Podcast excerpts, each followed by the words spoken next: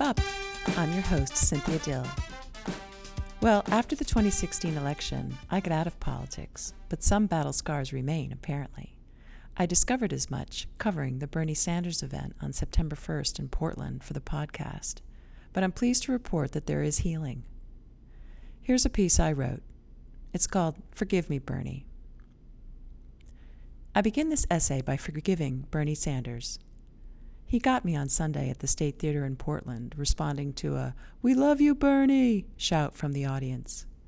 I felt a spark of the burn when Sanders yelled back, I love you too, or The love is mutual, or something like that, and then talked off the cuff about spreading love to replace hate. Maybe it was scripted by the campaign, but it was nice to hear Bernie Sanders say the word love along with his promises to fight. In any event, it was a good line to use on the ladies, like me, who soured on Bernie Sanders during the 2016 election because of his association with bully boys and wingnuts. Don't believe me? Ask Sarah Silverman. It was nice to hear Bernie talk about love because the hatred directed towards Hillary Clinton and by extension towards her supporters by some in the Sanders camp in 2016 was heartfelt. Some Sanders supporters hated with such a passion, it was hard to look away and see all the others who didn't.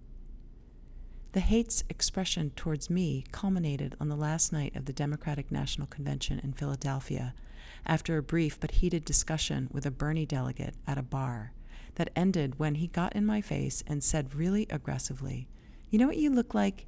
You look like you need a good fuck, or words to that effect.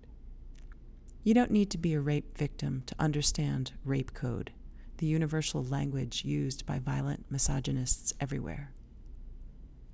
I took the guy's picture to piss him off, but it was too dark for a good shot, unfortunately. There were several other explosive incidents with Bernie supporters.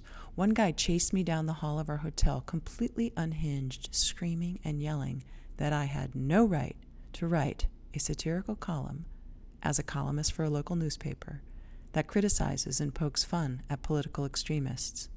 How dare I make him squirm? When I asked him later to be interviewed on the radio about his support for Bernie, he said he didn't feel safe talking to me and got himself all worked up and angry again. I became a hater's Hillary. I felt their hatred, and it was hard not to blame Bernie. But on Sunday, something clicked. It's not Bernie's fault these people are assholes. Or if it is his fault, he should be forgiven because Bernie Sanders is right about one thing. We as human beings are in it together. We have to spread love to replace hate. Ben of Ben and Jerry's Ice Cream introduced Sanders at the State Theater and said of his doppelganger what I believe is probably true. Bernie Sanders believes in justice in all its flavors. Ben also said that as the minister of ice cream in the Sanders administration, he promises a pint in every freezer and a sundae in every bowl. It's like Bernie Sanders' promise of Medicare for all that covers everything, including hearing aids, glasses, and dentistry, and costs nothing, or his promise to wipe clean $1.3 trillion in student debt. Completely unrealistic, but at least not motivated by hate.